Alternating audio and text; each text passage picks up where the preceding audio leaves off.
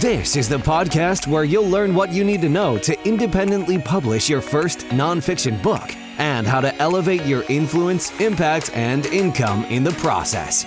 Welcome to She Gets Published with your host, Amazon International bestselling author and self publishing coach, Lynette Pottle. Hey, hey, my soon to be published author friend. Welcome to episode 12. Today, we're going to talk about some things you'll need to know as you get close to the final stages of pre publication planning for your book.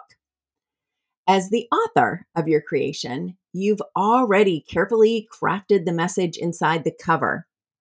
Now, as publisher of your work, you'll need to create metadata, the words used to describe your book to potential readers.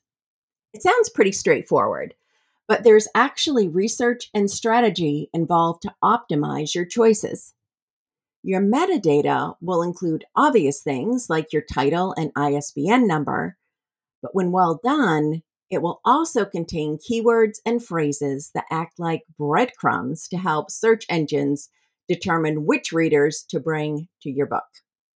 Strong metadata helps you get found in the endless sea of books available in the marketplace.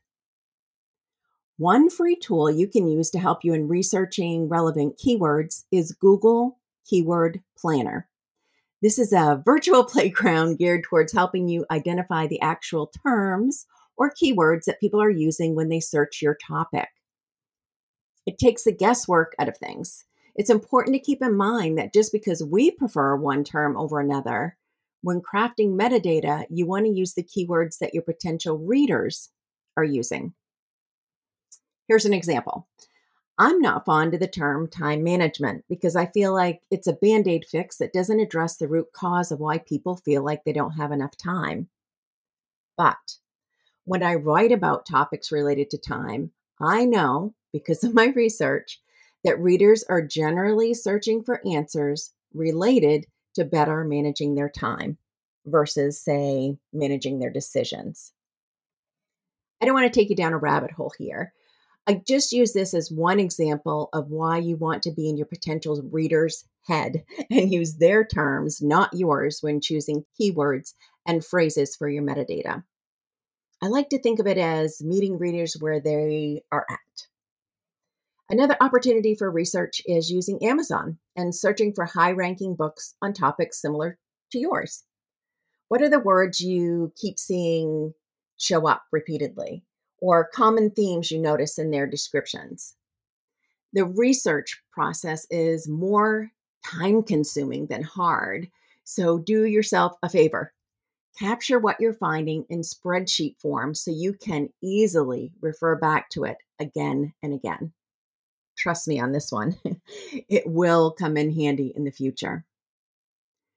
The trickiest part of this whole process is figuring out how to use the keywords and phrases in all the pieces of your metadata. The goal is for your writing to have a natural flow and be meaningful.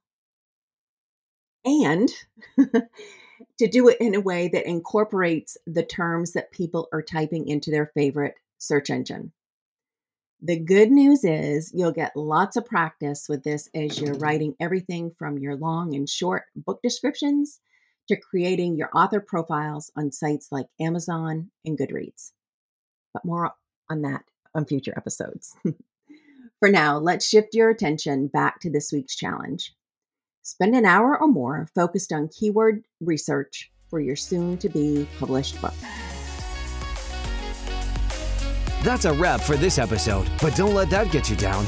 Join Lynette inside the She Gets Published community where the conversation continues Head to facebook.com slash groups slash she gets published to join now. See you there.